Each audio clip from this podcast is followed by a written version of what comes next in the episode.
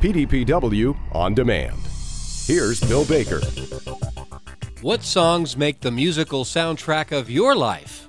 On this week's PDPW podcast, Shelley O'Leary shares the power of music. Hey, everybody. Happy to be spending a little bit of time with you.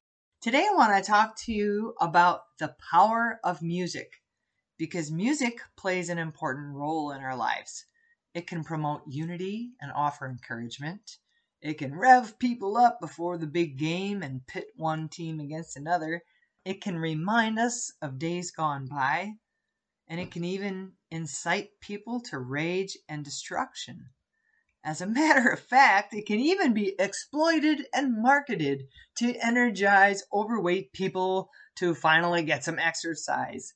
Does anybody else remember those cheesy Richard Simmons videos, uh, Sweating to the Oldies. He had a whole series of them, and women were just raging over how wonderful he was and how great they felt. Sweating to the Oldies. Uh, it makes sense, though, right? There's something about good old fashioned up tempo music that makes you want to just get up and dance, even if you know you look like a frog in a blender doing it. so, the power of music you've experienced it, um, and maybe you've just never categorized it, but if you've ever experienced that swell of patriotic pride while listening to the national anthem during an Olympics medal ceremony for the underdog, or hearing your alma mater's fight song at halftime of a football game, you recognize that music can stir up genuine feelings of excitement and pride and reverie. On the other hand, if you've ever been to a funeral and you've heard the song taps being played on a lone trumpet or bugle, you know the solemnity that music can evoke from deep within us. Lullabies soothe babies and little ones to sleep, sometimes their parents. fall asleep while singing it. And those of us who spend a lot of time at a computer recognize that instrumental music often makes for a good counterpart to the work we're doing. It makes good study music and good background music. But here's something you might not know. Many churches strategically plan their worship and singing time in advance of the preaching because of the power of music. Those leaders understand that when we are all unified in singing about uh, whoever we're worshiping, for most of us, we're worshiping God in a Christian sort of manner, but all across the world in cultures, ancient and modern, people are unified by singing and in the modern sense, that often means that those singing together have hearts prepared to receive the word that they're about to hear from the speaker that morning or evening. Hey, guess what? Music has health benefits too. It can boost your memory. It can strengthen your task endurance when you're working on mundane, monotonous, tedious projects. For some of you, that means balancing your checkbook on QuickBooks. Uh, for some of us, that means updating databases or Excel spreadsheets. Uh, some of that work is necessary, but quite frankly, it gets boring. It's nice to have some music to help us get through it. Music can lighten your mood, it can reduce anxiety, it can temper depression it can stave off fatigue. It can even improve your body's response to pain. That's quite something. Um, and uh, like I just mentioned, I do end up spending quite a bit of time at my computer writing and editing and doing other computer related tasks. I can tell you that when I start to feel lethargic, if I don't have quick access to caffeine, or a, a carbonated beverage, then what I find to be helpful is I find a playlist of music, instrumental usually, so I'm not singing along and distracting myself, But if I find an up tempo instrumental or a playlist with songs heavy on rhythmic percussion, I find that it infuses me with a little bit of energy.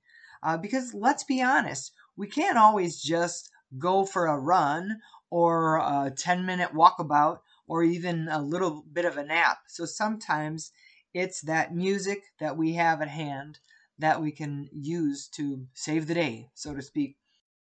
In fact, if we take a look back at history, we see that mankind has integrated music in their everyday life since the beginning of time, really. In the first book of the Bible, Genesis 4:21 records that a man named Jubal was the father of all who played stringed instruments and pipes. What are stringed instruments? Well, back in the Bible, they would have been what we call lyres and harps. Today we call them banjos and ukuleles and mandolins and guitars and, and so on and so forth. Harps also come to mind. So, who was this Jubal guy? Well, Adam would have been the first generation of man, and Jubal, if you're reading along in the Bible, was in the eighth generation of Adam's family tree. So we're talking about a guy who lived a long time ago, and it sounds like he invented a lot of those instruments. Um, here's something that's pretty cool. It's been proven that music plays a role in the development of a baby even before they're born. When that mama is around the 16 to 18 week mark in her pregnancy, studies show that that baby's brain can understand music.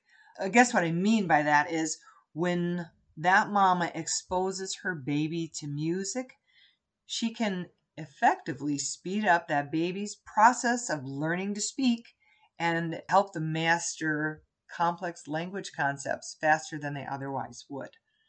On the other end of the age spectrum, end of life is where we're talking, there's fascinating evidence that shows us that music directly impacts Alzheimer's patients. Uh, studies have shown that music can settle down those patients who are prone to behavior problems and violence. It can help improve those issues that sometimes their caretakers struggle to handle.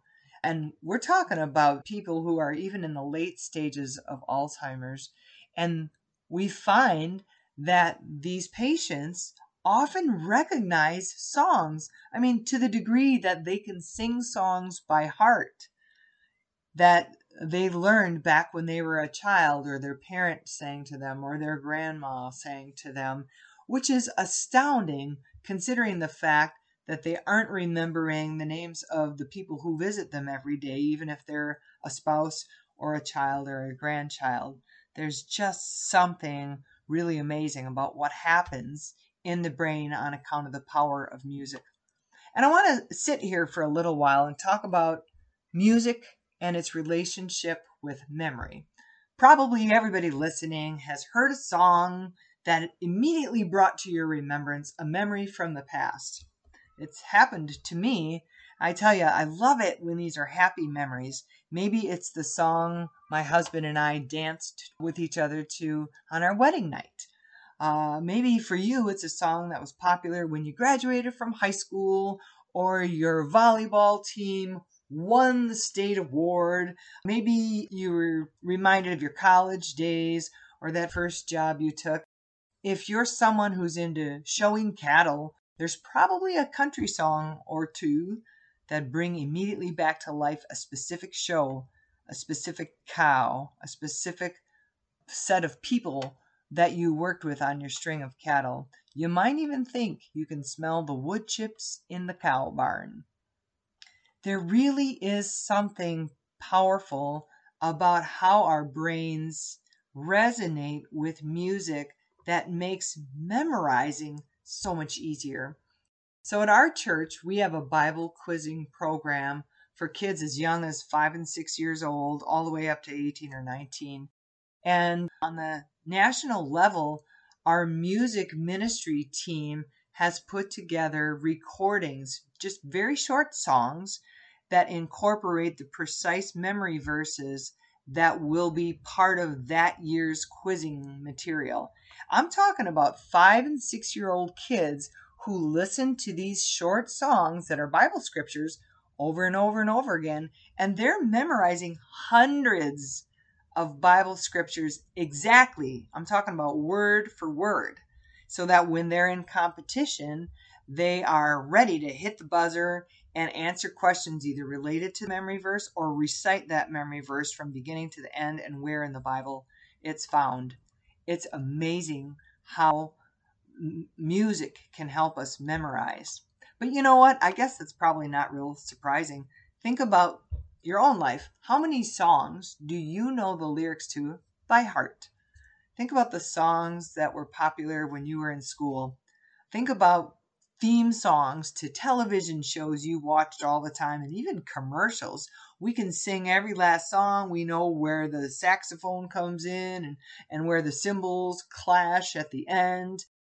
We even can memorize songs from genres we don't even typically listen to, whether they're songs from the Dean Martin, Frank Sinatra, Sammy Davis Jr. era, or from the 50s, 60s, 70s, 80s. Think about all the Christmas songs that you know every single word to, or most of the words to.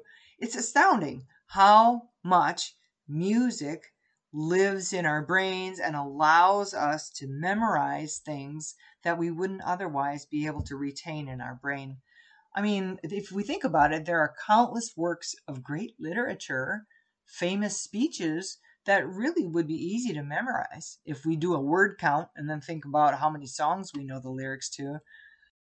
I know parts of some famous speeches, like I have a dream, or ask not what your country can do for you, but what you can do for your country. And the only thing we have to fear is fear itself. But I tell you what, I don't have the Declaration of Independence memorized. Do you? I could give you a tip because I'm looking at Google. we hold these truths to be self evident that all men are created equal, that they're endowed by their Creator with certain unalienable rights. That's the Declaration of Independence. Do you have the preamble to the Constitution memorized? You could. It starts with We, the people of the United States, in order to form a more perfect union, and la la la la la. And it goes on. Uh, but I tell you, I've never learned those I've never memorized them. I've never even tried to set them to music. Uh, frankly, I'm not even confident I could recite to you the 4 H pledge. It's been a little while since I've been around people reciting it. What I know for sure, and, and you do too, is that music can trigger memories that we actually really would prefer not to remember. I'll tell you a, a story. I'll try to keep it short. Um, many of you listening know that when I was 16, I was diagnosed with a very rare form of childhood cancer. And because it was so rare, I was treated quite aggressively for it. Doctors didn't really know how to treat it. So um, I had 13 months of chemotherapy, eight weeks of radiation, and those chemotherapy, well, it was all very brutal. Um, generally, I was in the hospital for seven to 10 days, and um, I felt miserable pretty much the whole time. Intestinal uh, discomfort, discomfort is a Sunday school picnic way to describe it. It was brutal, it was awful, and I was nauseated and throwing up a lot. Sorry to be graphic. So, anyway, a few weeks into my treatment plan, I was delighted to have um, uh, some friends of ours stop by. Uh, actually, the the friends, Bob and Jeannie, were my parents' age. Uh, my brothers and I were uh, more, we were really friends with their daughters. But Bob and Jeannie were our coaches, uh, our advisors, really, for the Fond du Lac County Junior Holstein Association group that my brothers and I were a part of. And we had recently come back from a Dairy Bowl national tournament in South Dakota. And because they had traveled with us, or their girls did anyway, they knew that there were two songs in particular that I had I really loved at the time. They were chart toppers. And so when they came to the hospital that evening, they came with three items for me. One was a cassette player or a radio, with a cassette deck. And uh, those two songs, cassette tapes, they were singles. And I was overjoyed. I listened to those songs so much, I practically wore out the tapes. And what I didn't realize I was doing at the time was um, I didn't realize that after I was done with that chapter in my life, I would forever associate those two songs with that awful time in my life. And I'm going to tell you that um, after the chemotherapy was in rearview mirror, I heard one of those songs on the radio and I wanted to love it because I had loved it, but it nauseated me. And I thought that was so strange. So I had a follow up visit with one of my nurses not long after that.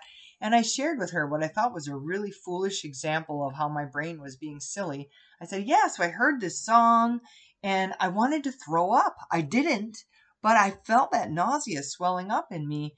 And she said to me, That is not at all uncommon. And she the story to me about when she saw a five year old little boy and his mom at a local mall, and she was delighted to see the two of them and wanted to catch up. And as soon as the little boy saw the nurse, he threw up all over wherever in the mall, like literally and instantly. And she said there's a very strong correlation between the music we're listening to at a certain time and whatever we're going through.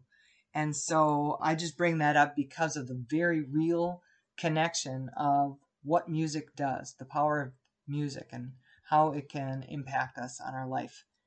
I mentioned at the top of the podcast that music can unite us or it can divide us. So in the 1930s, the iconic American jazz singer Billie Holiday, well, she did both. She united and she divided, depending uh, what side of the racial divide you were on. Billie was a black woman who well, she took a huge risk by recording a protest song inspired by a photograph of a black man that had been unfairly hung in a tree. And um, Billie was already contending with a lot of injustices. Uh, well, she was black and she was female on top of that, and this was in the 1930s. And yet she decided to stand tall against the brutality and racism of the practice of lynching that was so popular in our country's southern states at that time. Um, at the risk of maybe uh, saying some offensive lyrics here, I'm going to just share a few of the lyrics to her 1939 song entitled Strange Fruit. Southern trees bear a strange fruit, blood on the leaves and blood at the root, black bodies swinging in the southern breeze, strange fruit hanging from the poplar trees. So maybe that's not considered very graphic given the types of lyrics that we're exposed to day in and day out in the 2020s here, which is a sad testimony, if you ask me about what we're allowed to hear. Uh, but when we think about the Vietnam era, if you were to Google the songs that were popular in that time, there's a whole rash of songs that you and I probably know the words to that were all about protesting and rebelling against America's involvement in the Vietnam War. Uh, I'll just list a few of them, but there's tons. Crosby, Stills, and Nash had a song called Ohio. Uh, Four Dead in Ohio. I think that referenced the massacre at Kent State University. Barry McGuire's song Eve of Destruction riled people up. Uh, the Animals sang, We gotta get out of this place. John Lennon's famous Give Peace a Chance rallied people and united everybody against war and for peace. And there's so many other songs um, and artists like Bob Dylan, The Doors, Creedence Clearwater Revival, Jimi Hendrix. I could go on and on, but I won't. Um, and unfortunately, sometimes music propels people into a very dark side. Uh, cult leader Charles Manson proved that fact back in the summer of 1969. He led others, including some of his family members, on a diabolical murder spree that ended in nine homicides, including one um, of a pregnant lady. And he insisted when he was asked about what motivated him to do such heinous things, he insisted that the Beatles' hit song, Helter Skelter, had a coded message in it just for him that was prompting him to murder all these people. Okay, so, well, I'm not going to continue talking about some creepy guy who made poor life choices and then blamed it on a song. I'm going to change gears a little bit. Uh, you might not see it, but these things that I'm sharing with you are practical and they're relevant. The music we listen to sets the tone for our day, our lives, really, our attitudes, our energy levels, and our futures. All of those things impact our relationships and how we view ourselves and the world around us. And like I alluded to earlier, if we're parents, we need to recognize the heft of this topic. Our children are constantly bombarded by music at every turn. And I personally don't want my 10 or 12 year old little girl singing lyrics to a song that just a decade ago the FCC would have censored because of its sexual or violent content. We need to make careful choices about what we listen to uh, and many of you know there's a reason we sing that song. Oh, be careful, little ears, what you hear.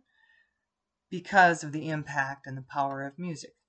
I want to encourage you to consider what songs make up the soundtrack of your life. I know we can't change the songs that we already have embedded in our memory, but we can certainly be more selective in our future choices. What songs bring joy and contentment to you? What type of music energizes you? What type of music calms you down when you're feeling stressed? And what genres of music do you incline toward when you just want to chill out? I'm going to take advantage of a few minutes more of your time to bring to you what I consider an incredibly powerful movement um, or moment, I should say, in our history. If you were to search YouTube for a video entitled The German Sniper and the American Soldier with the Trumpet, you'll understand the power of this story. In that video, a 96 year old American soldier, uh, well, he served in World War II in the invasion of D Day. Uh, he tells his story himself. And so it was two weeks after D Day, and Captain Jack Tueller was, as you can imagine, stressed out. So he grabbed his trumpet. He found that playing music on his trumpet helped relieve the tension and the fear. But his commander took one look at him and said, Jack, don't you dare play that tonight. There's one more sniper out there. But Jack said, I thought to myself, you know, that German sniper is as scared and lonely as I am. I'm going to play his love song. So in the video, we get to hear Jack playing the song on his trumpet that he played all those years ago in the darkness on that cold, wet night back in 1944. So the next morning comes along, and a Jeep approaches where Jack is and where he had spent the whole night in the cold. And as the military policeman walked toward him, he said, Hey, Captain, there's some German prisoners in that jeep back there getting ready to go to England. One of them keeps saying to me in broken English, Who played that trumpet last night? And as soon as the words were out of the sniper's mouth, he saw Jack, who said, Well, I did. The German sniper burst into sobs, and he said, when I heard that number you played last night, I thought about my fiance in Germany. I thought about my mother and my dad, my brothers and my sisters, and I couldn't fire the gun. And that German sniper held out his hand toward Jack, and Jack said, that day I shook the hand of the enemy. Folks, Jack Tueller, an unnamed German sniper, knew firsthand the power of music. And now You do too.